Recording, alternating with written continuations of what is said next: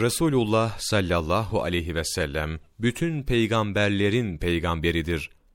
Ammad bin Kesir rahmetullahi aleyh tefsirinde der ki, İmam Ali ve İbni Abbas radıyallahu anhum ecmainden rivayet olunmuştur ki, Hak Teala gönderdiği peygamberlerin hepsinden söz almıştır ki, onlar hayattayken Resulullah sallallahu aleyhi ve sellem gönderilecek olursa ona iman getirsin ve yardım etsinler.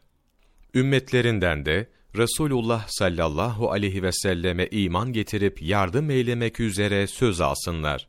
Bazı alimlerden rivayet edilmiştir ki, Hak Teala, Resulullah sallallahu aleyhi ve sellemin şerefli nurunu yarattığı zaman emreyledi ki, diğer peygamberlerin nurlarına nazar etsin. Bakınca onların hepsini kapladı. Peygamber sallallahu aleyhi ve sellemin nuru, bütün nebilerin nurlarını kaplayınca onlar, Ey Rabbim, bu kimdir ki onun nuru bizi kapladı dediler. Allahu Teala cevap verip, bu nur sevgilimin nurudur. Eğer siz ona iman getirirseniz, sizi peygamber ederim diye buyurdu. Onlar da, amennâ bihi ve bi nübüvvetihi. Ona ve onun peygamberliğine inandık diye, Resulullah sallallahu aleyhi ve sellem Efendimiz'e iman getirdiler. Allahu Teala, ben şahit olayım mı diye buyurdu. Onlar da evet dediler. İşte Allahu Teala şu ayeti kerimede bu kıssaya işaret buyurmuştur. Allah peygamberlerden o zaman şöyle söz almıştı. Bakın size kitap ve hikmet verdim.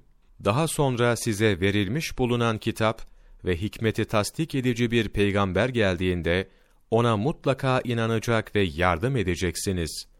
Ali İmran suresi 81. ayet. Bu ayeti kerimede Resulullah sallallahu aleyhi ve sellem efendimizin şerefli şanı en üstün derecede yüceltildikten başka şuna da işaret var ki eğer diğer nebilerin zamanlarında gönderilmesi takdir olunsaydı onlara da resul olurdu.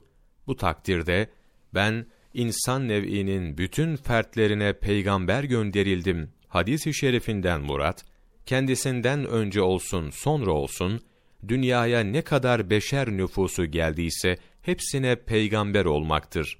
İmam Kastalani Mevahib-i Dünniye Cilt 1 sayfa 27 28 21 Kasım Mevlana takvimi